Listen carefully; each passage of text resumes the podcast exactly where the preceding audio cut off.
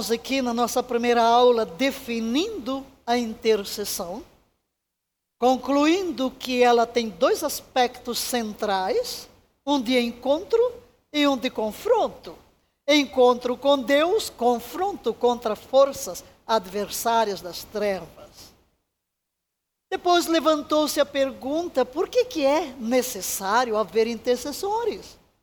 Pois passamos pelas Escrituras vendo vários textos nos quais é dito que Deus busca intercessores. E não encontrando alguém que se colocasse na brecha entre uma cidade pecadora e ele, ele teve que destruir a cidade ou ele teve que prover uma redenção. Na nossa terceira aula, trouxemos Jesus como grande intercessor, aquele que a palavra vai dizer: o meu braço me susteve e me trouxe a salvação, Jesus. E vimos toda a legalidade, por quê? Que ele precisava vir como homem. Depois, Jesus, a destra do Pai, na função de intercessor. Na nossa quarta aula, olhamos para o Espírito Santo também como intercessor. Como Jesus, antes de ascender aos céus, antes da sua morte mesmo, ele prometeu que o Consolador viria. E esse, da mesma espécie de Jesus, permaneceria conosco. E é-nos dito que ele intercede por nós com gemidos inexprimíveis, com expressões que não podem ser articuladas em linguagem comum. E aí, guardamos uma imagem. No céu, à destra de Deus, está Jesus. Eternamente Deus homem, representando o homem diante do Pai, representando os nossos interesses diante do Pai.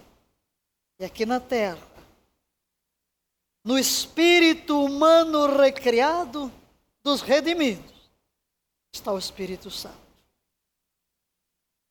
O nosso assistente, consolador, advogado, mestre, consolador, o paracleto, em nós, aqui na terra. Um intercessor no céu, um intercessor na terra. Mas hoje vamos entrar em nós, a nossa pessoa, a nossa pessoa.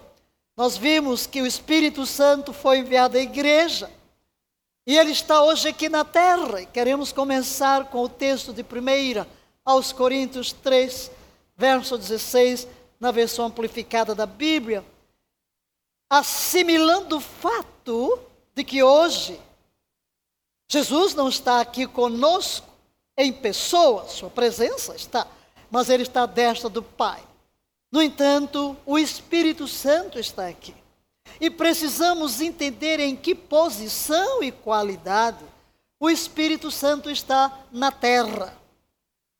Porque quando dizemos na igreja, você pode pensar num prédio, igreja não é prédio, são templos vivos. Então vamos ler todos juntos? Não discernis e entendeis que vós, toda a igreja de Corinto, sois templo de Deus, seu santuário, e que o Espírito de Deus tem sua morada permanente em vós, para estar em casa em vós, coletivamente, como uma igreja, e também individualmente. Que verdade maravilhosa! Diga, eu assumo a identidade de templo. Uau! Será que você entende isso? Eu acho que muita gente fala isso, ó, mas não vive isso.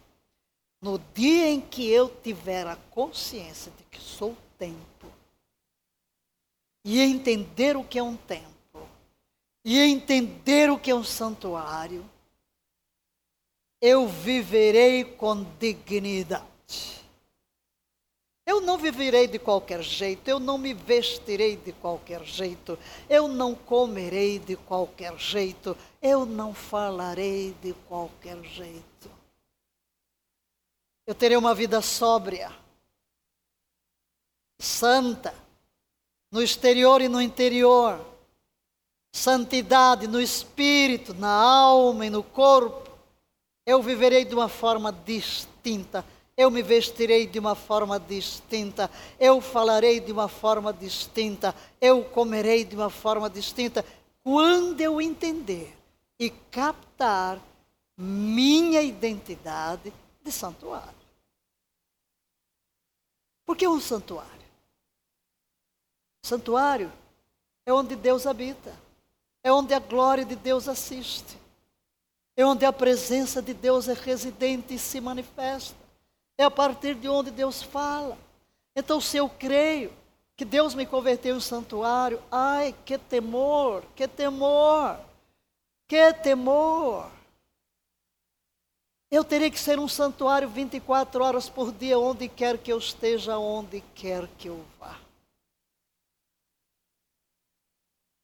Eu tenho que refletir que transporto dentro de mim nada menos do que a pessoa de Deus, a pessoa bendita do Espírito Santo.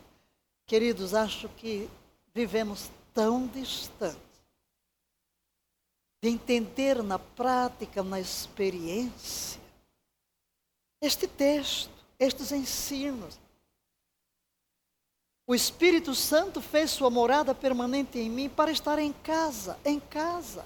O Espírito Santo não pode se sentir em casa num corpo que anda em pecado, que anda sujo, despido, é, que vive distribuindo sensualidade, que vive liberando tudo que não deve, que vive segundo os padrões deste mundo. Eu não posso se sentir em casa. Entendem? Uma vez em Israel, eu vi algo de Deus. Porque quando vamos a Israel, temos visitas a vários lugares.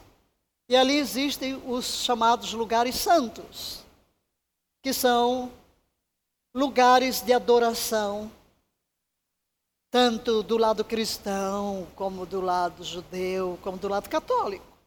E muitos são templos católicos. Tem a mesquita também, lugar de adoração. E geralmente há uma nota chamando atenção sobre vestimenta. Por quê? Porque para entrar em qualquer local, qualquer templo católico, ou seja na mesquita, enfim, você não pode ir com roupa cavada, decotada, de short, né? Tem que ir composto. Senão você não entra. Então tem que ir vestido de uma forma discreta. E um dia eu estava fazendo este anúncio no ônibus. Olha, está aqui orientação. Então, se você está com roupa sem manga, decotada, cavada, tem que levar um, uma blusa, um casaco, um lenço. Não pode entrar de bermuda, de short. Tem que estar coberto o joelho. Quando eu falei aquilo, veio algo no meu espírito. Porque todos aqueles templos não são evangélicos, não? E o que, que veio meu espírito? Espírito falando. Vocês, evangélicos, dizem que o corpo é que é o templo, mas não respeitam o próprio corpo. Quer dizer, eu digo que o meu corpo é o templo do Espírito Santo. Mas não me visto como templo. Não falo como templo. Não vivo como templo. Fica aqui uma advertência. Porque muitas vezes, queridos, não sabemos por que, que as nossas orações não atingem a Deus. Olha, o reino de Deus é território. E eu sou transportado do reino das trevas para o reino do seu filho amado. E esse reino é um reino de santidade. Eu tenho que estar em aliança com Cristo.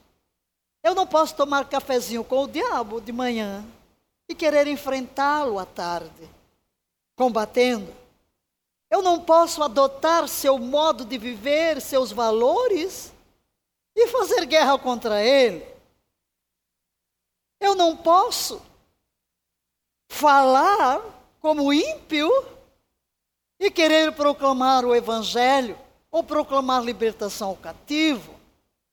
Então temos que entender que quando nós somos chamados aqui a nos colocar entre o céu e a terra, entre Deus e os homens, nós temos que refletir Deus, nós temos que refletir Cristo, nós temos que estar alinhados, aliançados.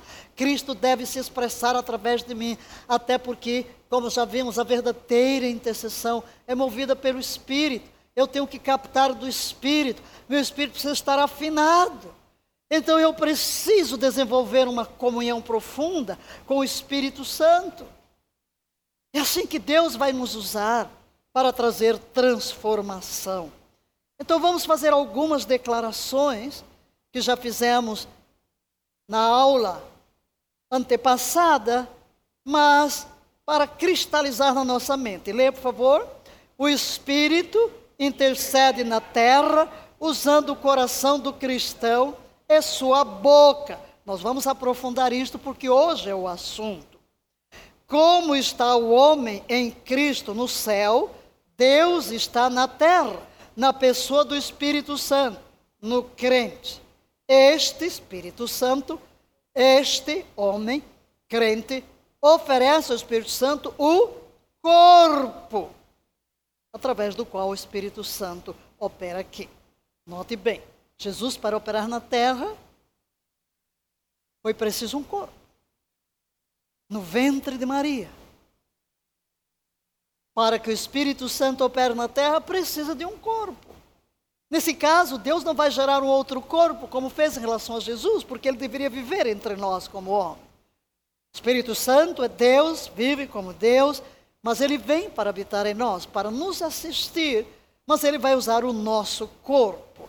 E assim, queridos, um elo de ligação entre o céu e a terra existe por causa desta obra do Espírito Santo. Leia, por favor. Se consumam, torna-se necessária a cooperação do crente com o Espírito. Novamente, para que os eternos propósitos redentivos de Deus se consumam, torna-se necessária a cooperação do crente com o Espírito Santo. Uau! Então hoje vamos olhar para nós mesmos, no nosso chamado de intercessores, de cooperadores com o Espírito que veio para nos assistir. O Espírito intercede. Ele vai interceder como? De acordo com o que ouve de Jesus. Já sabemos que Jesus está intercedendo por nós. Como diz Hebreus, vive para interceder pelos santos. Jesus é a palavra. E Jesus disse que o Espírito Santo falaria do que ouvisse dele. Logo, aqui está outra verdade: o Espírito intercede de acordo com o que ele ouve Jesus. Ele receberá de mim e vou-lo há de confiar. Então, esse é o papel do Espírito Santo, o elo entre nós e Jesus. Já disse que o maior presente de Jesus a nós foi o Espírito Santo. E ele continua aqui como esse elo de ligação. E quanto ao Espírito Santo, leia, é a fonte de revelação dos propósitos de Deus. Fonte. Compete ao Espírito Santo a revelação. Foi ele quem inspirou as sagradas escrituras. Ele é o espírito revelador. Dentro da triunidade, embora todos estejam presentes em todas as obras, há um papel predominante de cada um. Quando começamos a orar, o mesmo, isto é, Espírito Santo, traz ao nosso espírito, certo? Colocamos-nos em perfeita sintonia com o grande intercessor Jesus diante do trono da graça. Então veja, Jesus, Espírito Santo, nós. Onde Jesus está? Hã? À direita do Pai. Onde o Espírito Santo está? No espírito do cristão na terra. Mas ele é Deus. Logo, ele é um mediador. E ele tanto está no céu quanto na terra. Ele é Deus, então o Espírito Santo tanto está no céu quanto está na terra. Certo? Ele comunga com o Pai, comunga com o Filho. E quanto na terra, comunga com o Filho de Deus. Certo, queridos? Então, esse doce Espírito Santo está em comunhão com o Pai, comunhão com o Filho, e comunga conosco, e traz do céu as luzes, as revelações, a palavra, os projetos, os sonhos. Portanto, chegamos a uma conclusão. Leia. A intercessão, movida pelo Espírito, sempre resulta. Por que, que toda intercessão feita, que é movida pelo Espírito Santo, resulta em algo positivo? Por quê? Porque é feita de acordo com a vontade do Pai. E sabemos que tudo que é pedido de acordo com a vontade do Pai, Deus nos ouve. Em Romanos 8, 27, lemos, leia, aquele que esquadrinha os corações sabe qual é a intenção do Espírito, que ele, segundo a vontade de Deus, intercede pelos santos. Aleluia, queridos. Intercede pelos santos. Nosso futuro para ele é um eterno presente. Por isso, ele pode trazer a nós a revelação da vontade de Deus, não somente para as nossas vidas, mas também para as causas que nos motivam a interceder. Leia: as intercessões geradas pelo Espírito Santo são sempre em linha com a palavra de Deus. É outro princípio que queremos deixar bem estabelecido aqui. Primeiro, a vontade de Deus. Toda oração movida pelo Espírito é de acordo com a vontade de Deus. Em segundo lugar, ela sempre está em linha com a palavra, nunca há contradição.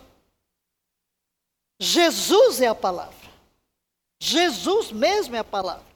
Portanto, tudo que o Espírito ora é de acordo com a palavra, com a palavra revelada.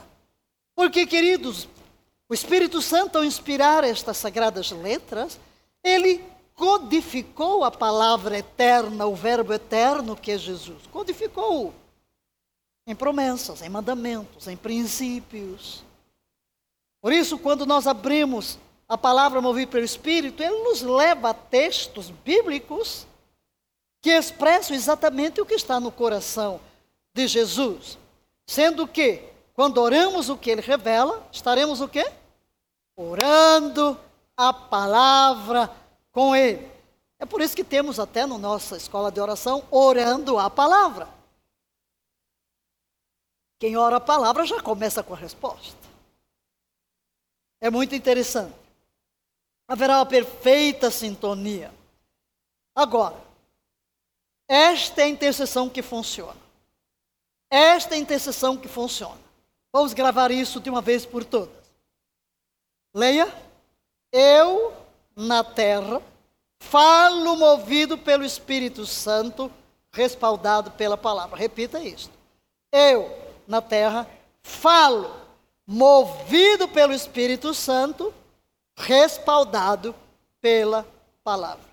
E aí concluímos que, leia, toda intercessão movida pelo Espírito Santo e respaldada pela palavra, tem o poder do trono para trazer sua plena manifestação. Ora, meus queridos, se toda intercessão que é movida pelo Espírito Santo dentro de nós, respaldado pela palavra quando chegamos diante de Deus, vai receber o poder do trono de Deus para a sua manifestação, qual deve ser o nosso interesse, a nossa busca, o nosso trabalho, o nosso investimento? Entrar em linha, entrar em comunhão, de tal maneira que possamos captar, em vez de chegar num tempo de oração e ficar blá, blá, blá, blá, blá, blá, vamos tomar tempo para estar em comunhão, para estar em adoração, para nos desligar de tudo, até que o nosso coração entre em sintonia sintonia, entre em uma comunhão que possa captar. De repente, às vezes o Espírito Santo dá um texto, dá às vezes até uma referência. Você nem sabe o que, que está naquela referência bíblica e você corre lá, ou às vezes dá uma palavra. Dá uma palavra. E você corre, onde é que fica essa palavra? Não sei, pega uma concordância bíblica, né? Vai lá. Aí, ah, se não tiver concordância bíblica, não tem nada, não. Entra no Google, escreve lá, versículo onde está a palavra e vai aparecer. Hoje você tem mil formas de pesquisar, de procurar. Aí você já sabe, é isso aqui. Ou às vezes é uma palavra, uma só palavra. E atrás daquela palavra você começa a refletir o que é, o que é, o que é. Talvez você esteja orando por uma causa e vê uma palavra espera, hum, ou avança, enfim, esteja atento a isso. Agora, há um princípio legal para essa sintonia, harmonia e união tríplice. Ou podemos até falar de quatro, né? Jesus, Espírito Santo, nós quando nós separamos aqui a palavra, mas considerando Jesus é a palavra, Jesus, o Espírito Santo em nós, é uma aliança. Diga, aliança. Por causa de uma aliança eterna. Deus deu a terra aos filhos dos homens. E para Deus operar na terra, Ele o faz através dos filhos dos homens. Satanás também, para operar na terra, ele o faz através dos filhos dos homens. Então, queridos, tendo esse conceito de aliança, sabendo que aliança implica que todas as coisas se tornam comuns, queremos fazer a seguinte declaração: pensar na parceria do Espírito Santo conosco e em nós, conscientiza-nos de que Deus estabeleceu entre nós, leia, um relacionamento de aliança. Um relacionamento, meu relacionamento com Deus é um tipo de relacionamento de aliança. Quem sabe? Não sei se é promessa, não sei se é o Espírito dando uma sugestão, mas ao fazer essa declaração subiu ao meu coração. Quem sabe uma próxima matéria será sobre as alianças? ah, é apaixonante. Bem, eu dei essa aula da escola bíblica na TV em anos idos, não? e aqui no IBPF, é claro, os alunos todos já estudaram bastante as alianças. Enfim, para entendermos verdadeiramente o que é uma aliança de sangue, o que é um relacionamento de aliança, o, o mais sagrado de todos os contratos, pelo qual todas as coisas se tornam comuns, bens e dívidas. Então, se eu tenho uma aliança com Deus, tudo que é meu é de Deus, tudo que é de Deus é meu. Deus não precisa eh, não precisa nem pedir consentimento. Ele tem direito, ele tem direito Maravilha. E é por causa deste relacionamento de aliança que nós podemos ser associados do Espírito Santo na intercessão. Então reflita. Gostaria que você agora repetisse o que escrevi aqui, porque serão declarações para nossa reflexão e nossa interiorização.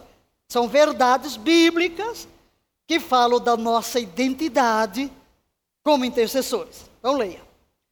Sou transporte da vida, palavra, amor, graça, compaixão e misericórdia de Deus na terra. Preste bem atenção ao que colocamos em letras vermelhas, para que você se veja como transporte, como leito, como coração, como boca, ok?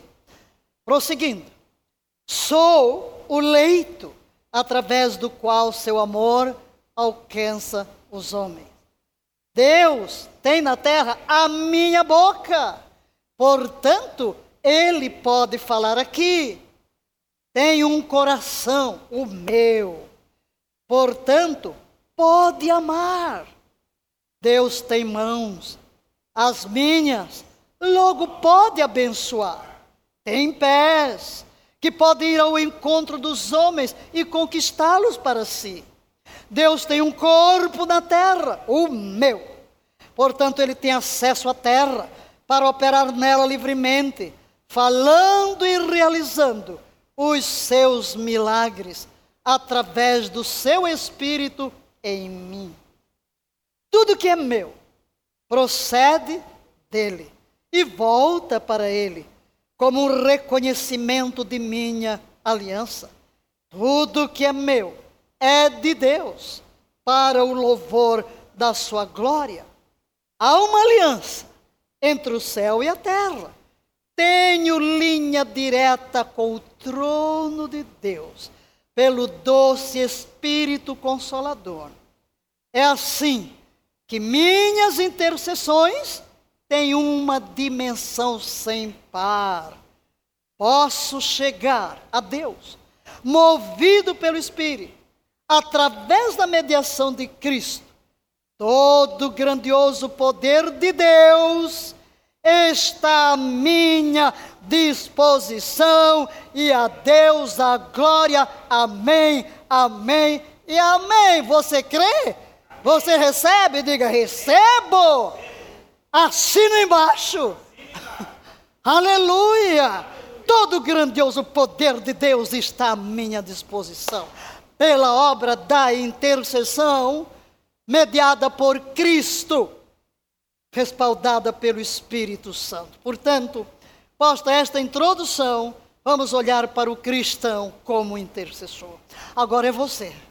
Agora você é a figura central da aula. Eu.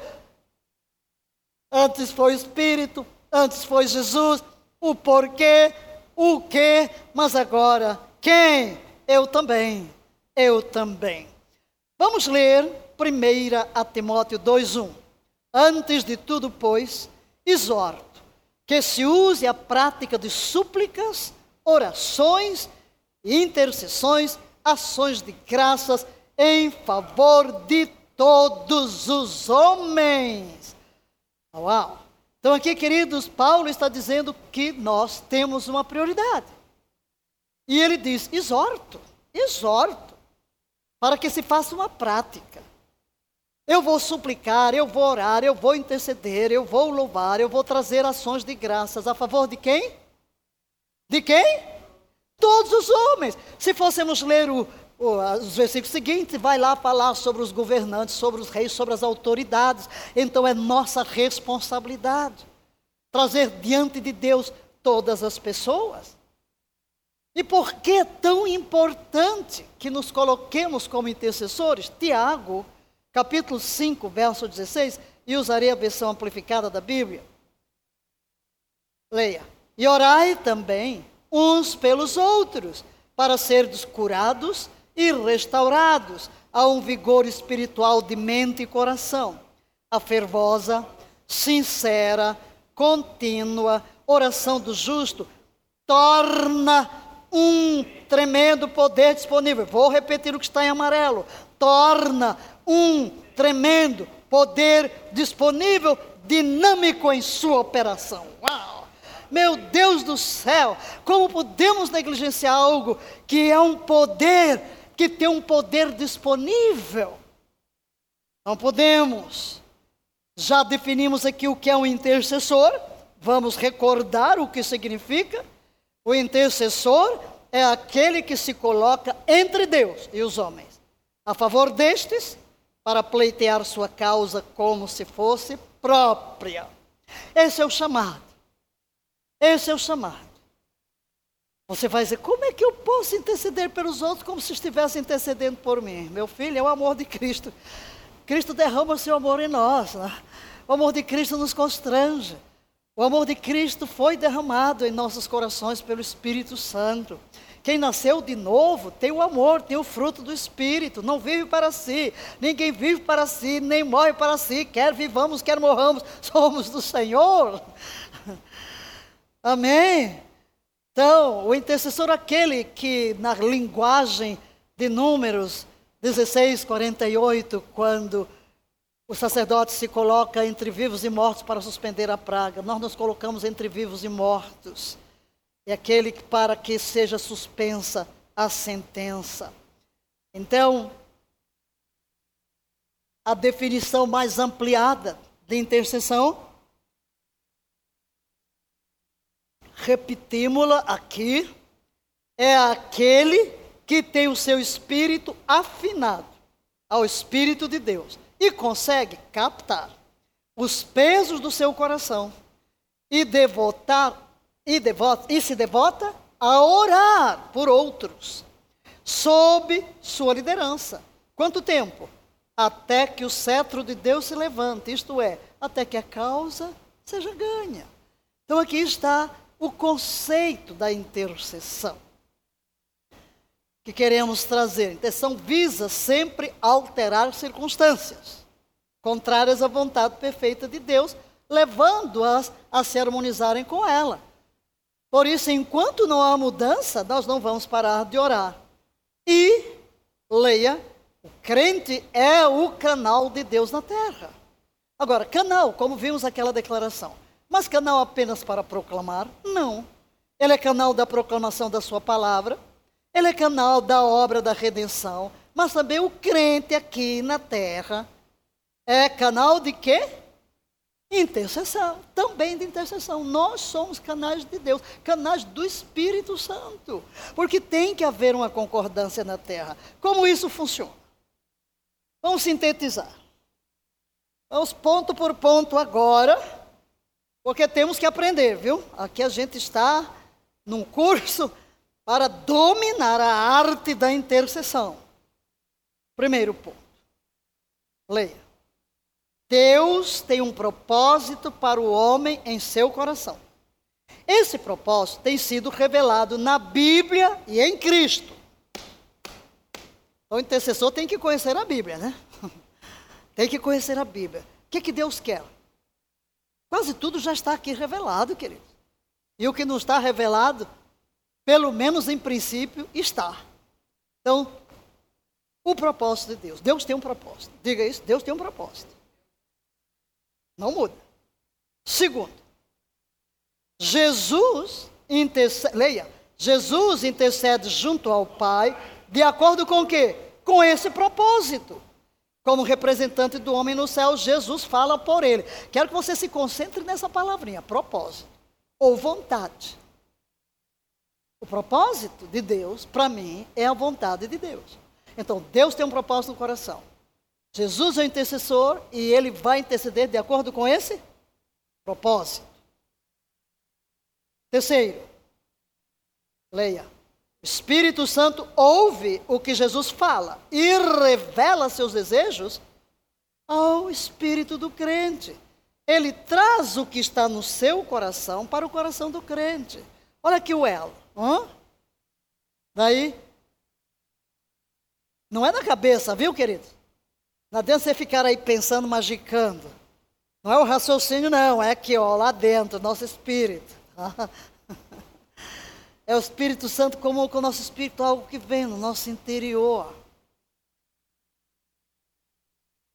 Ele nos dá um impulso. Às vezes, do nada, de repente, você se lembra de alguém. Uau! O que, que será? Com certeza, o Espírito Santo está chamando você para interceder por aquela pessoa. Então o Espírito compartilha com o nosso coração, com o nosso espírito. E aí, em quarto lugar, o intercessor fala e ora em linha com a revelação recebida pelo Espírito Santo. Uma perfeita harmonia se estabelece entre o céu e a terra. Quinto, é desencadeada a manifestação do poder de Deus nas circunstâncias a serem alteradas e que foram objeto de oração, provocando uma mudança. Então, o tipo, nós estamos aqui estudando para fazer o tipo de oração certa. Estamos caminhando para o 7 de setembro, para entrar no nosso jubileu, para entrar na sexta geração.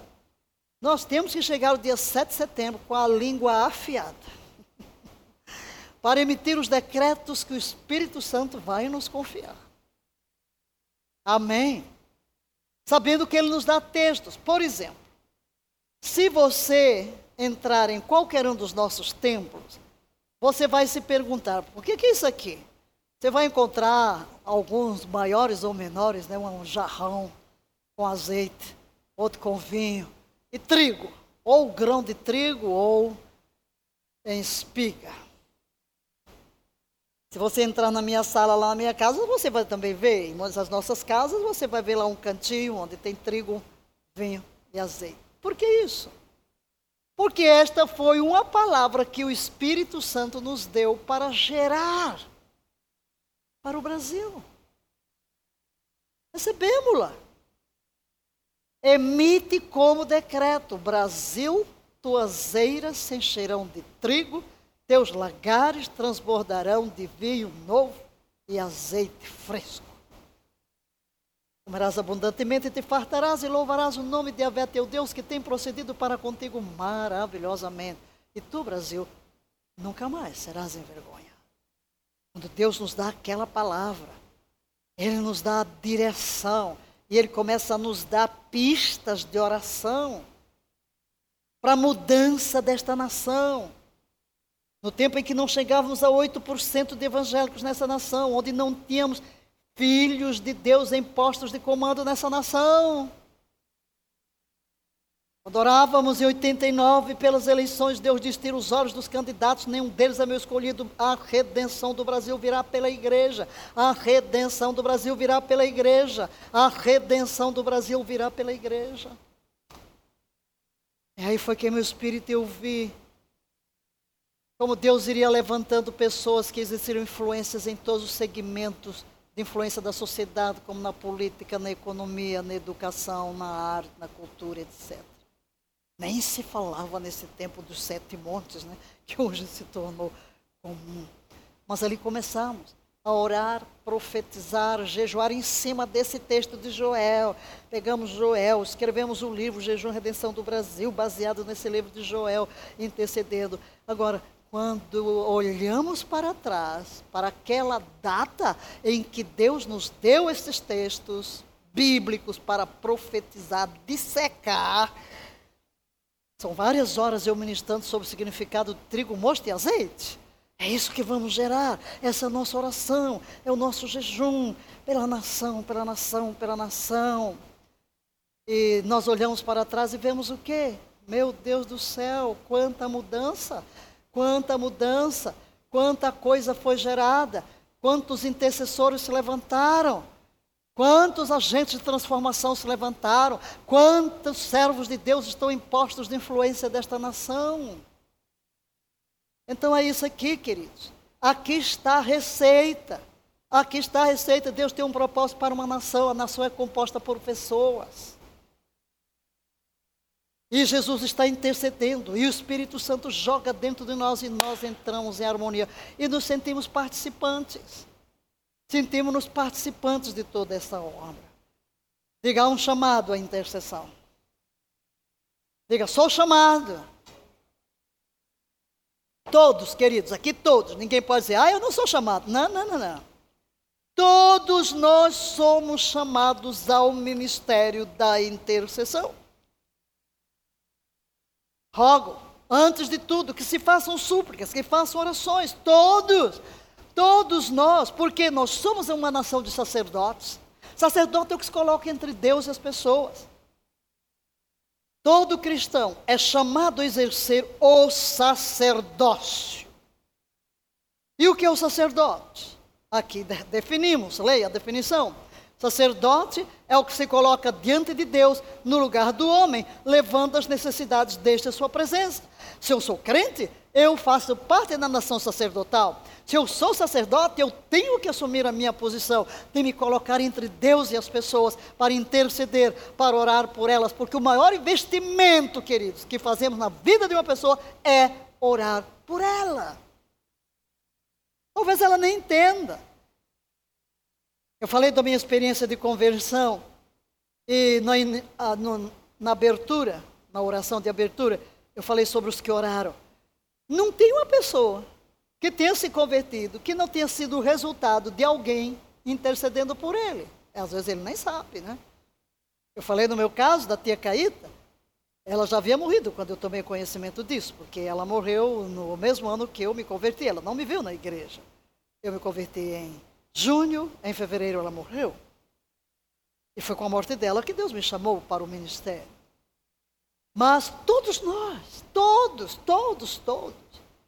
Algumas orações levam mais tempo, mas as orações são realmente aquela força poderosa que gera transformações. E aqui está o respaldo dessa função nossa como sacerdotes. Leiamos. Vós, porém, sois raça eleita, sacerdócio real, nação santa, povo de propriedade exclusiva de Deus, a fim de proclamardes as virtudes daquele que vos chamou das trevas para a sua maravilhosa luz. Aleluia! Então, queridos, ocupar a função de sacerdote implica necessariamente em ministrar diante de Deus a favor das pessoas. Não há alternativa. Você e eu, leia, somos a boca através da qual o Espírito Santo vai orar na terra o que Jesus ora no céu. E aqui queríamos chegar.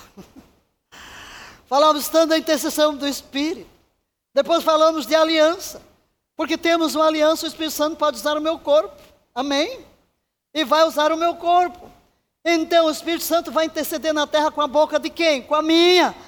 Vai chorar com os olhos de quem? Com os meus. Vai gemer em que tonalidade? A minha. Aleluia. A minha. Sim, queridos, você e eu somos a boca através da qual o Espírito Santo vai orar na terra o que Jesus ora no céu. A você e eu somos a boca do Espírito Santo para emitir os decretos de Deus através de nós, ele intercede com gemidos inexprimíveis. Portanto, convém a esta altura salientar que assim como Satanás só opera na terra, porque encontra consentimento dos homens, Deus também opera na terra através do consentimento dos seus instrumentos. Diga, eu sou um deles. Deus pode operar na terra com o meu consentimento, através de mim. O Espírito Santo pode orar com a minha boca. O Espírito Santo pode gemer com o meu coração. Pode chorar em mim e através de mim. Portanto, queridos, temos que entender hoje que a intercessão é uma prioridade. Diga isso. A intercessão é prioridade. Convém, no entanto, ressaltar algo. Há pessoas que têm um ministério de intercessão. Quando dizemos todos somos chamados a interceder, não estamos dizendo que todos têm um ministério de intercessão. É a mesma coisa quando dizemos que todos devemos fazer a obra de um evangelista, todos devemos evangelizar, não estamos dizendo que todos têm a função do ministério quíntuplo de evangelista. Quando a Bíblia diz todos podeis profetizar, não está dizendo que todos são profetas. A mesma coisa aqui. Quando dizemos todos somos chamados a interceder, não estamos dizendo que todos têm um ministério de intercessão. O que é esse ministério de intercessão? É uma unção especial que a pessoa tem para aquilo. Cada crente tem um chamado para interceder. Agora, quem tem ministério de intercessão vive para isso. Vive para isso. Ele está concentrado nisso o tempo todo. Ainda hoje, quando eu passei lá pelo Instagram, porque cedo de manhã vejo as postagens e vejo como estão as coisas, estava lá a Zenete, né? anunciando mais uma escola, de, um curso de intercessão lá onde ela está. Ela viaja para cima, para baixo, fazendo curso de intercessão. Que é isso? Ministério de intercessão. Ministério de intercessão. Quando estava aqui Ana Paula, ela intercessora pessoal para cima, para baixo, sempre orando. É um ministério. Existem pessoas que vivem para interceder. Seu ministério é só esse. Orar, orar, orar, interceder, interceder. Mas, mesmo que nós não sejamos chamados para este ministério, todos somos chamados a interceder. E voltamos ao texto inicial de 1 Timóteo 2,1 que diz: antes de tudo, antes de tudo. Então há uma prioridade que devemos dar à intercessão. Por quê? Leia. Deus nada faz na terra a não ser por meio da intercessão. Por meio da intercessão. Não responder este chamado, que eles é um pecado. Deus nada faz na terra sem ser por meio da intercessão. Deus deu a terra aos filhos dos homens, céus são céus de Avé.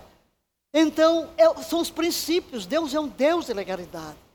Toda a visão de Deus, toda a promessa, tudo antes que se materialize na terra tem que ser gerado pela intercessão. Por isso não podemos negligenciar. Temos que crer. É interessante olhar para a atitude de Samuel quando o povo pediu que ele orasse. Ele respondeu o que vamos ler agora em 1 de Samuel 12, em primeiro, no primeiro livro de Samuel, capítulo 12, verso 23.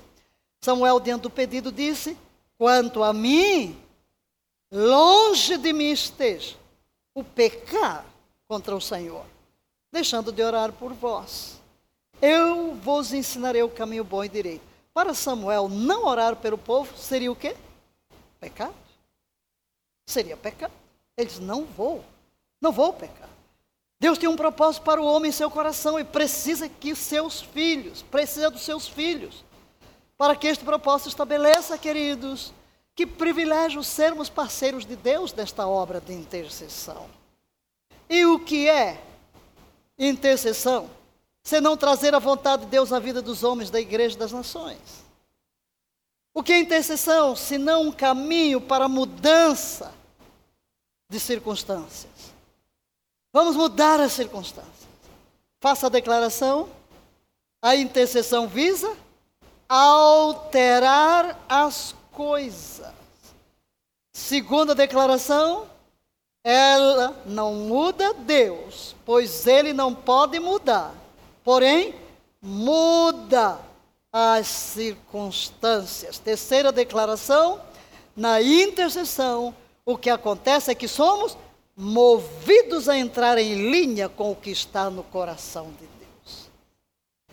E aí vem a nossa próxima declaração, leia. O Espírito Santo se move em nós, leva-nos a uma posição de harmonia com a sua vontade expressa em sua palavra. E a que conclusão chegamos diante dessas declarações? Leia. Deus deseja ardentemente muda todas as circunstâncias divorciadas do seu plano. Contudo, para que assim faça, busca os seus intercessores para gerarem tais mudanças. Deus busca intercessores. Leia de novo. Deus busca intercessores. Fiquei refletindo sobre esta expressão que coloquei aqui na tela, olhando para ela, preparando a aula. Porque no Novo Testamento, às vezes a gente costuma dizer assim: a única coisa que Deus busca são adoradores. Deus procura adoradores. Mas no Antigo Testamento, o que é que Deus busca? Intercessores, né? Então temos dois textos que falam de Deus buscando, procurando alguém. No Antigo Testamento, ele está buscando o intercessor. No Novo Testamento, buscando adorador. Né? Este é o objetivo primário de Deus: que todos voltemos a Ele, sejamos adoradores. Mas para que os homens se voltem para Deus, é preciso que se levante os intercessores para gerar a vontade de Deus.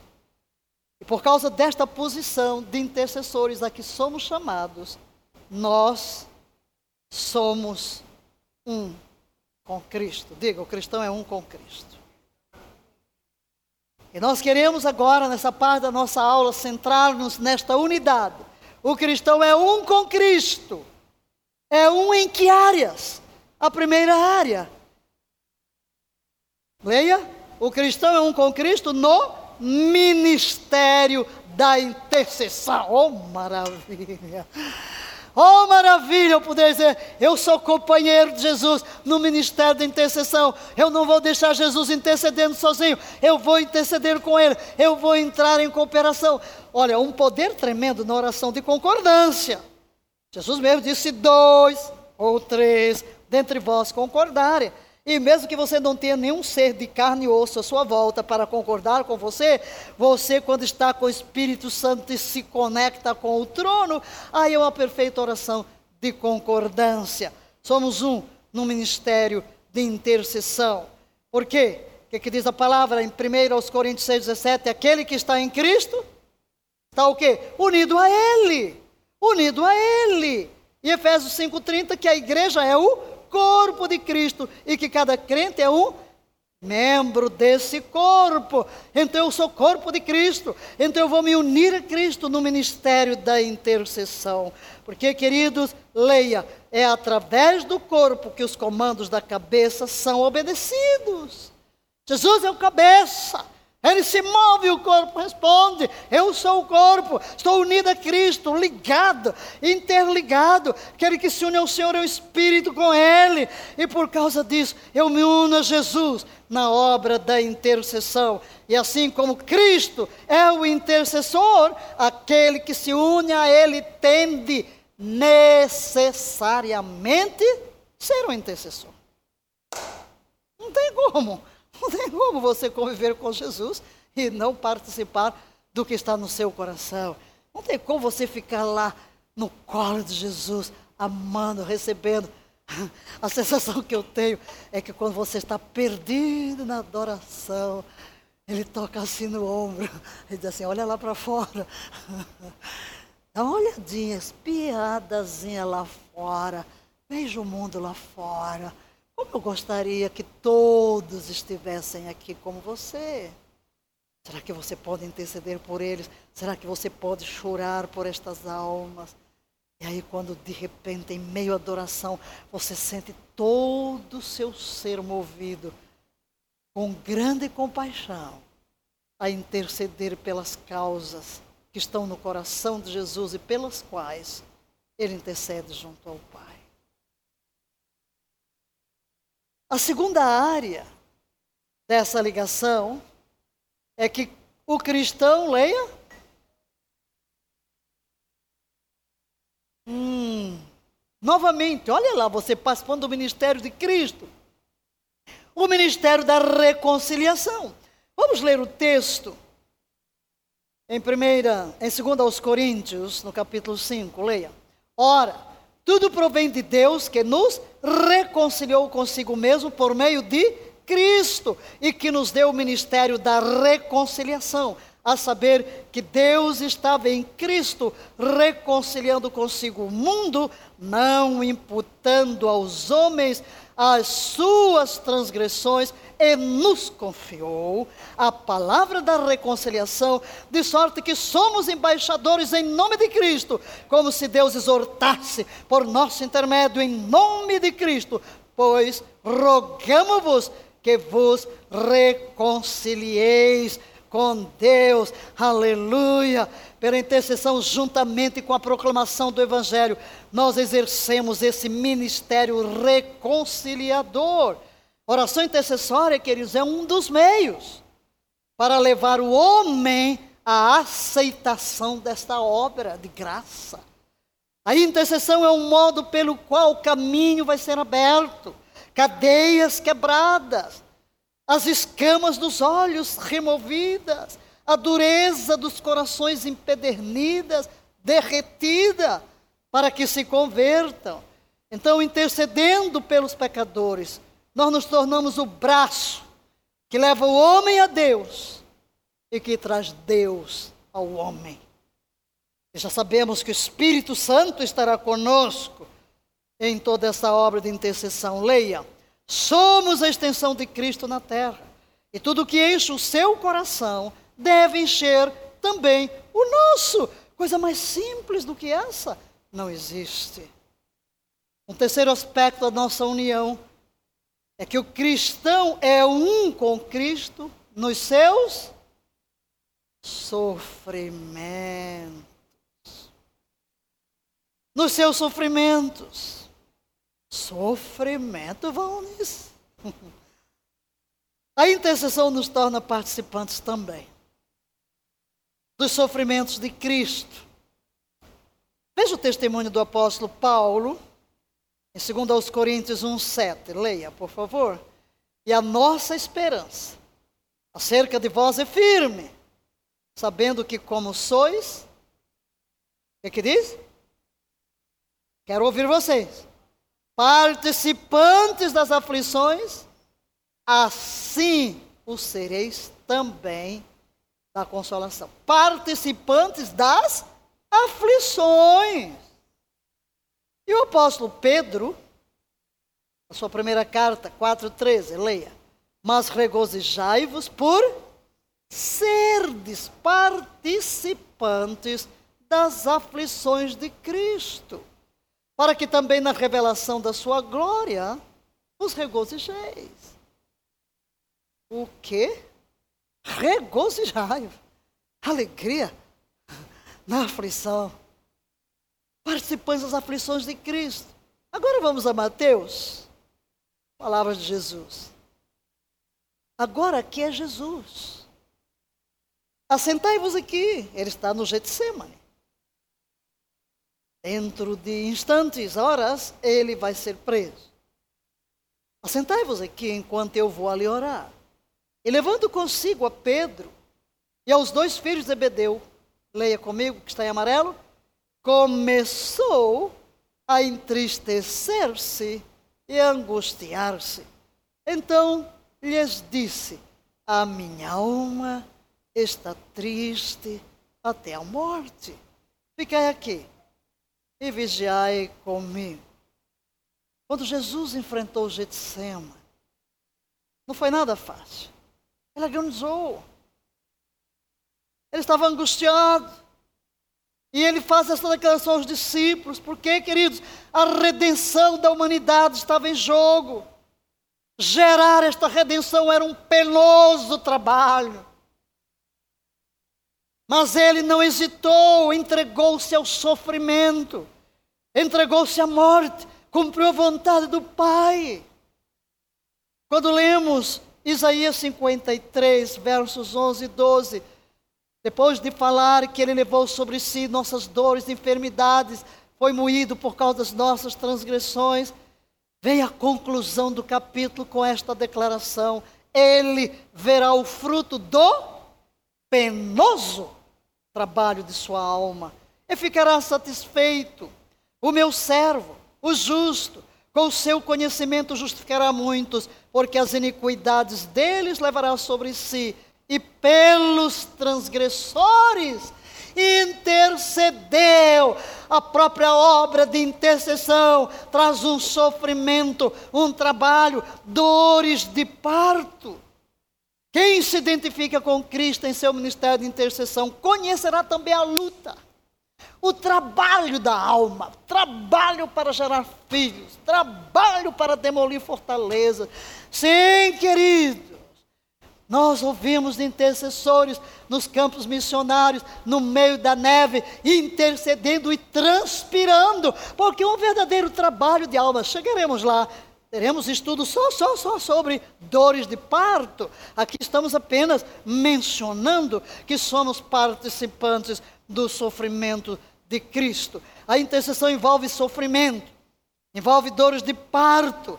Leia, por favor ela nos torna participantes dos gemidos do Espírito e do peso que está no coração do Pai a favor dos homens. Somos participantes, porque estamos ligados a Cristo. Portanto, Intercessão é, leia, vamos declarar algumas palavrinhas aqui, falando sobre este tópico de participar dos sofrimentos. A intercessão é, leia, um combate, uma luta, uma entrega, uma expressão de renúncia, de identificação com as causas porque se intercede.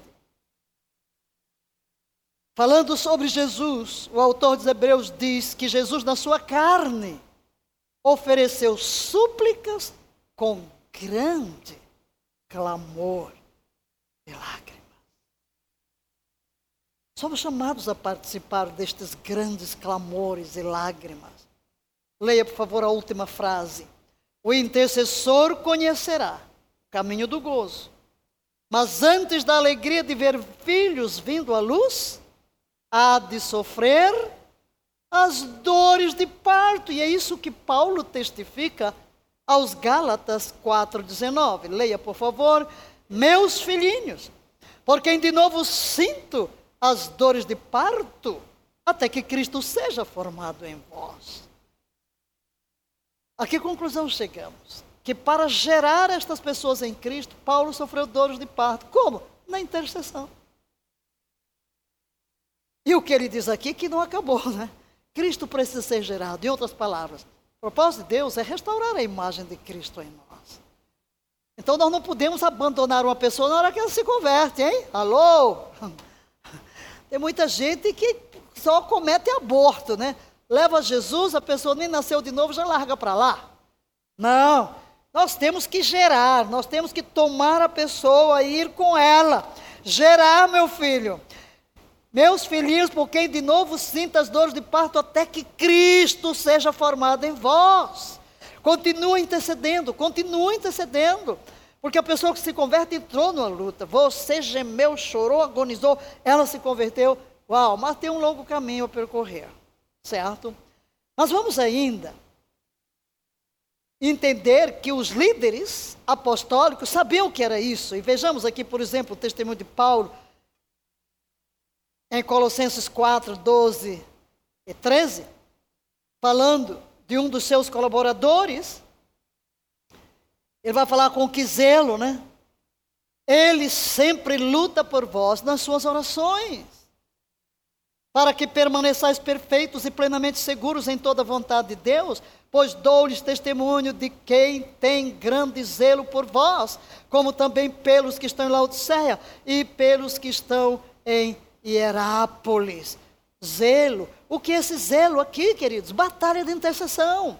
O intercessor participa do sofrimento de Cristo, por quê? Porque ele olha para o mundo e se identifica com ele e é capaz de chorar pelas vidas. Ele olha para a miséria, para a desgraça da humanidade, para o sofrimento de uma pessoa e ele é capaz de mover-se de íntima compaixão como Jesus e começar a interceder, deixar-se tomado pelo Espírito e entrar nos gemidos inexprimíveis, a fim de que a vida de Deus se manifeste na terra. Não podemos nos render.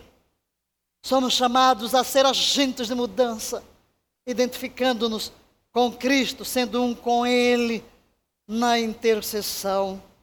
Mas o canal do poder de Deus. Que tremendo canal do poder de Deus em intercessão. Por quê? Porque por meio dele o crente se torna veículo de libertação desse poder de modo extraordinário. Basta estudar as orações da Bíblia, queridos, e nós vamos ver exemplos do que ocorreu. Quanta coisa! Oração da igreja, por exemplo, em Jerusalém. Logo no início, nos primórdios, tendo eles orado, tremeu o lugar em que estavam reunidos. Todos foram cheios do Espírito Santo e anunciavam com intrepidez a palavra de Deus. Os apóstolos sendo surrados, batidos, proibidos de pregar. Essa igreja se une e ora, e clama, e intercede. E qual o resultado? Um poder é liberado. O lugar treme. Todos são cheios do Espírito e dominados por uma ousadia não temem as autoridades, não temem a morte, partem para proclamar o Evangelho. E como resultado desta intercessão, Atos 5,12, exatamente o que eles pediram, porque eles não ficaram dizendo, Senhor, livra-nos da perseguição. Não, não, não, não, toma conta dessa tropa aí. Enquanto estendes a mão através dos teus servos apóstolos para curar, para fazer prodígios. E a resposta no capítulo 5, verso 12: e muitos sinais e prodígios eram feitos entre o povo pelas mãos dos apóstolos, exatamente o que ocorreu.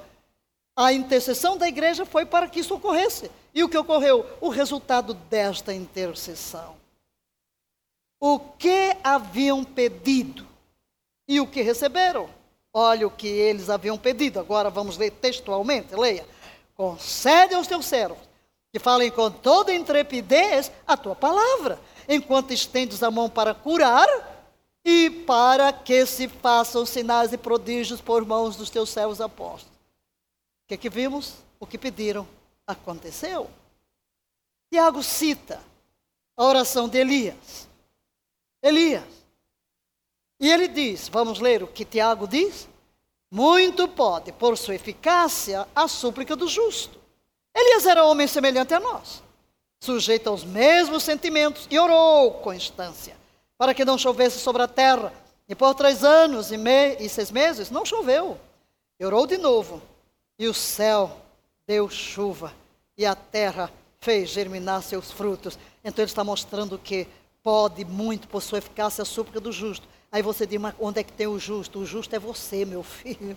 Ponha seu nome aí, ponha seu nome aí. Muito pode, por sua eficácia, a minha súplica, porque Deus nos justificou em Cristo.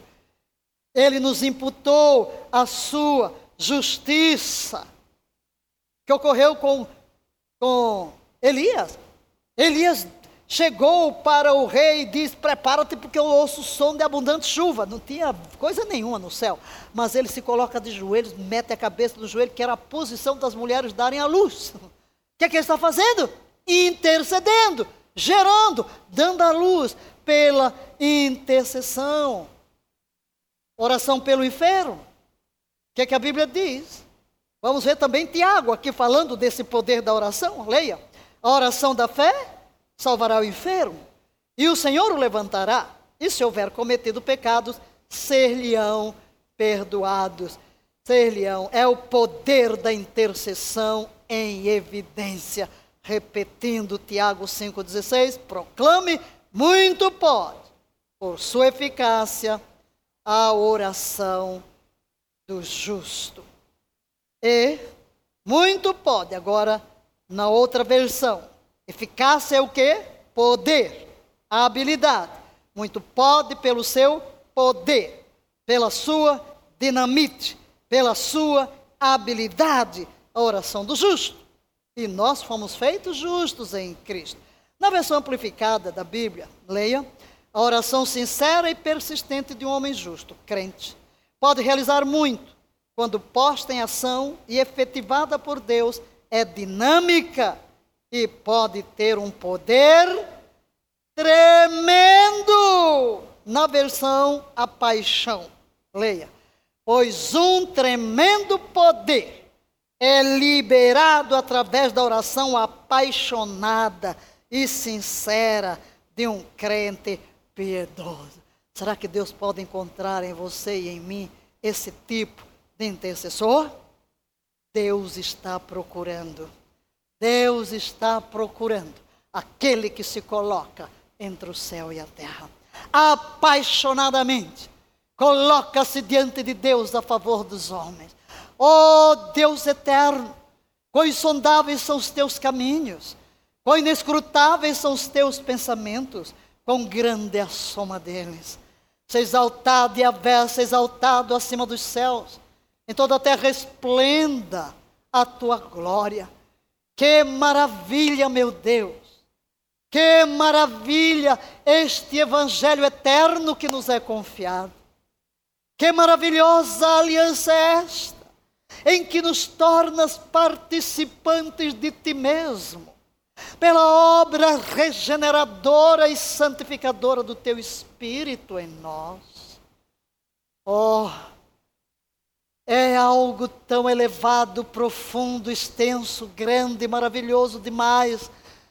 para ser entendido pelas nossas mentes, mas ao mesmo tempo o nosso coração se dilata em admiração, em gozo, em gratidão, entusiasmo, dizendo sim. Sim a ti, Jesus. Sim a ti, ó Pai. Sim a ti, ó Espírito Santo. Ó Triunidade Santa. Queremos entrar em harmonia perfeita com o que está no teu coração. Senhor Jesus, graças pela obra do Calvário, quando te tornaste um de nós e levaste sobre ti nossas dores, nossas enfermidades, nossas maldições, morreste a nossa morte rompeste os grilhões do inferno, quebraste o domínio de Satanás e proveste uma grande redenção. Oh, doce Espírito, graças por nos convenceres do pecado, da justiça e do juízo por nos atraires para Cristo, por tornares Cristo real na nossa experiência. Graças, porque dia a dia, vivendo em nós, tu nos assistes. Tu nos ensinas, tu nos confortas, tu nos mostras o caminho, tu nos corriges. E ao mesmo tempo aqui estás.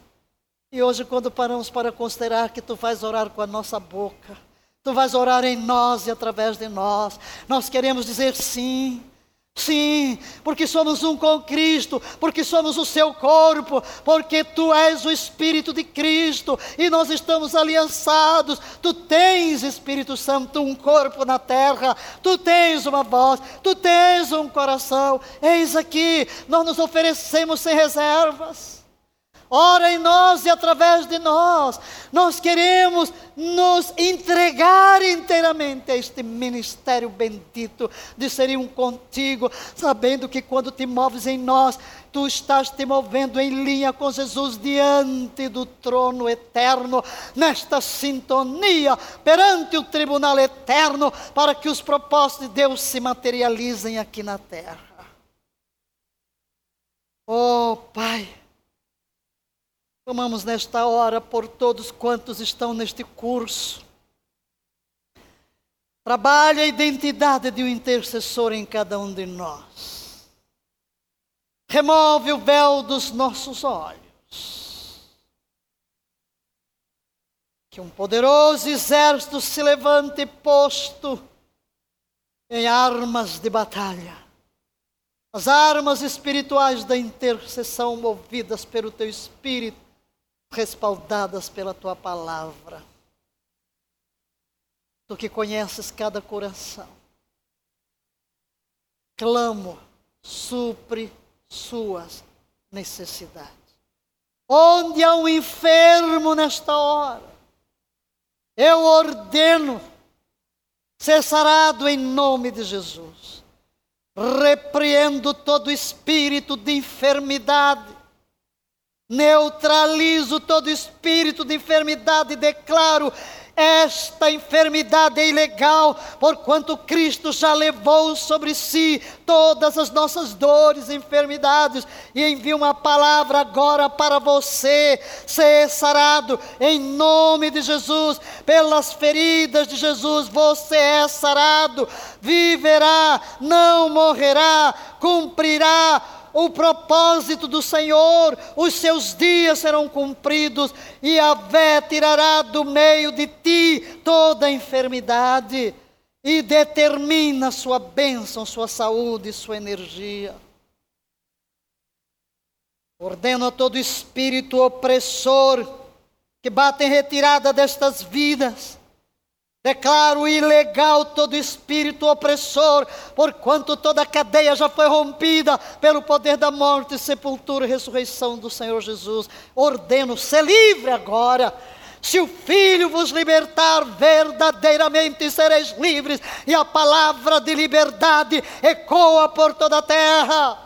Rompam-se as cadeias, porquanto se proclama liberdade em toda a terra, a redenção está viva e operativa hoje aqui, agora, ser livre, ser livre do medo, ser livre do pânico, ser livre da depressão, ser livre da opressão, ser livre de toda a cadeia que te prende agora, porquanto é teu direito de redenção garantido pela obra redentiva e administrada pelo Espírito Santo agora em ti e dentro de ti.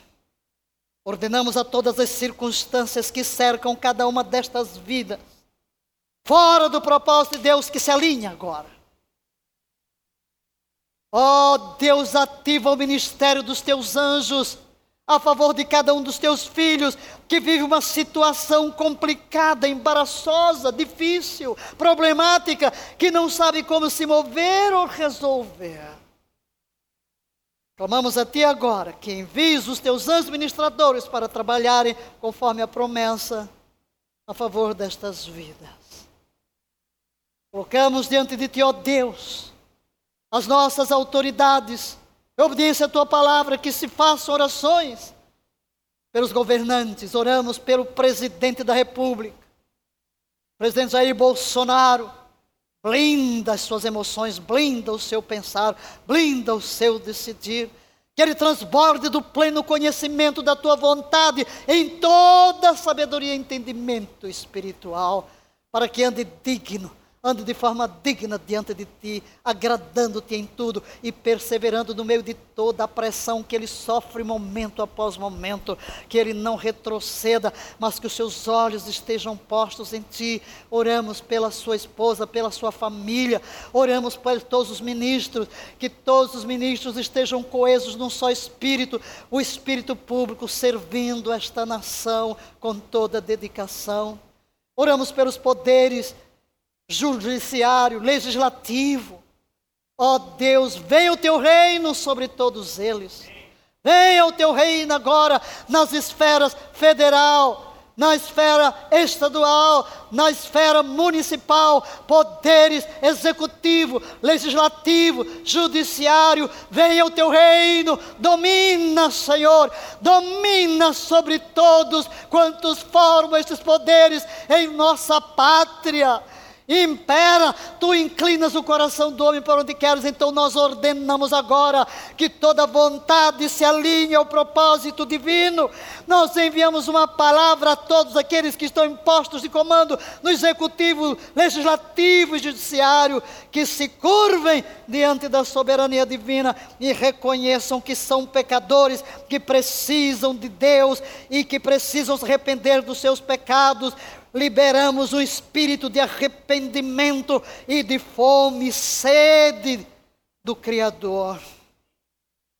Que a tua vontade, somente a tua vontade impere sobre a nossa pátria, sobre as nossas famílias, sobre as nossas vidas. Pai, aqui estão servos de várias partes do mundo, de várias nações. Oramos por todas as nações da terra, sim, por todos os homens para que todos venham arrependimento. Oramos por todos os pregadores, por todos os missionários. Os fortalece-os a todos nestes dias e o derramar do teu espírito se espalhe, a chama do avivamento corra e se alastre velozmente sobre toda a terra, apressando a grande colheita do tempo do fim. Seremos cuidadosos em tributar somente a ti a honra, a glória, o louvor que te são devidos, sabendo que todas as coisas procedem de ti, retornam para ti, e vai para ti, portanto, o incenso da nossa adoração, do nosso amor e da nossa gratidão. Colocamos o teu nome sobre todos neste momento, dizendo: Que a Vé te abençoe e te guarde, que a Vé faça resplandecer o seu rosto sobre ti e tenha misericórdia de ti. E ao sobre ti levante o seu maravilhoso rosto e te dê a sua paz, seu shalom, aquela paz que ultrapassa todo o entendimento, montando guarda em teus pensamentos, em teus sentimentos e em tua vontade, desde agora e para sempre. Amém, amém e amém. Amém, meus amados. Vamos viver na presença de Deus, canais intercessórios, os propósitos do Pai. Um privilégio, uma honra, ser parceiros de Jesus e do Espírito Santo nesta tremenda obra de intercessão.